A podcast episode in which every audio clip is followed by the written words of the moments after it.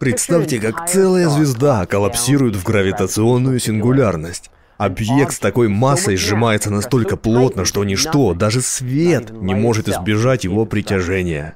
Неудивительно, что эти объекты захватили наше воображение. И тем не менее, у меня есть претензия. Название «черная дыра», похоже, вызвало определенное недопонимание. И картинки, которые показывают черную дыру как гравитационный колодец, также не помогают.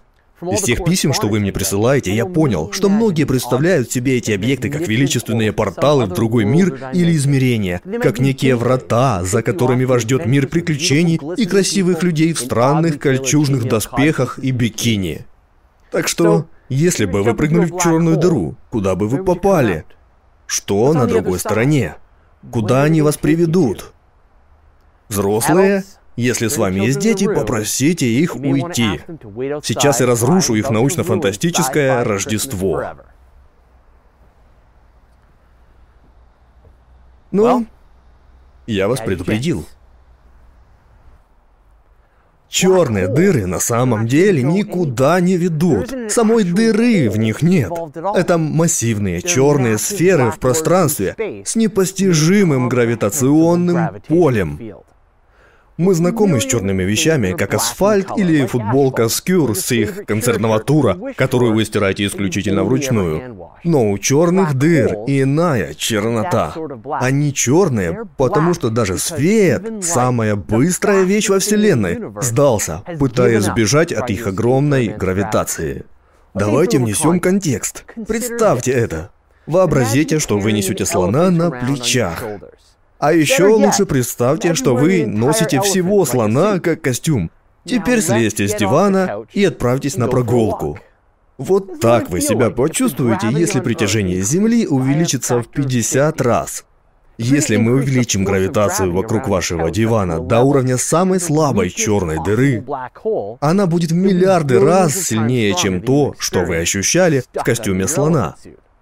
Итак, если вы прыгнули в черную дыру, оседлав вашего космического дракона, натянув гигантские боевые рукавицы, орудуя каким-нибудь нелепым световым оружием ближнего боя, вас немедленно преобразуют теми ужасными приливными силами, разматывающими ваше тело на потоки атомов.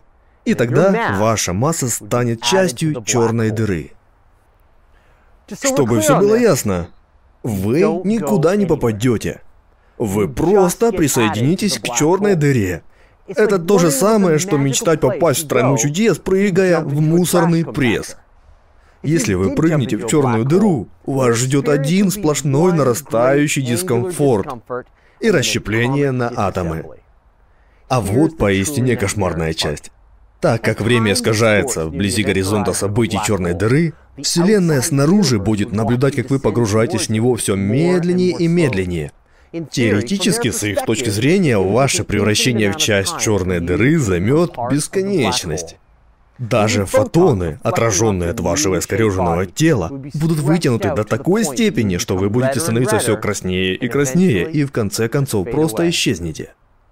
Теперь, когда с этим покончено, давайте проясним вопрос этой диаграммы. Взгляните на это изображение гравитационного колодца черной дыры. Все, имеющее массу, искажает пространство-время. Чем больше массы у вас есть, тем больше искажения вы создаете. И черные дыры создают искажение большее, чем что-либо другое во Вселенной. Свет движется по прямой, через пространство-время, даже когда оно было искривлено в утробе черной дыры.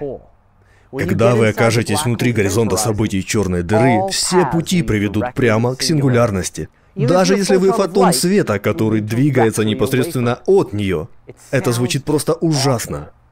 Хорошая новость заключается в том, что с вашей точки зрения, это быстрая и мучительная смерть для вас и вашего дракона. Так что, если вы планировали поездку в черную дыру, я советую вам передумать. Это не возможность быстро путешествовать по Вселенной или перейти в высшую форму сознания. На другой стороне ничего нет. Лишь расщепление и смерть. Если вы хотите сбежать в другое измерение, могу я предложить взамен хорошую книгу? Переведено и озвучено студией Верт Дайдер.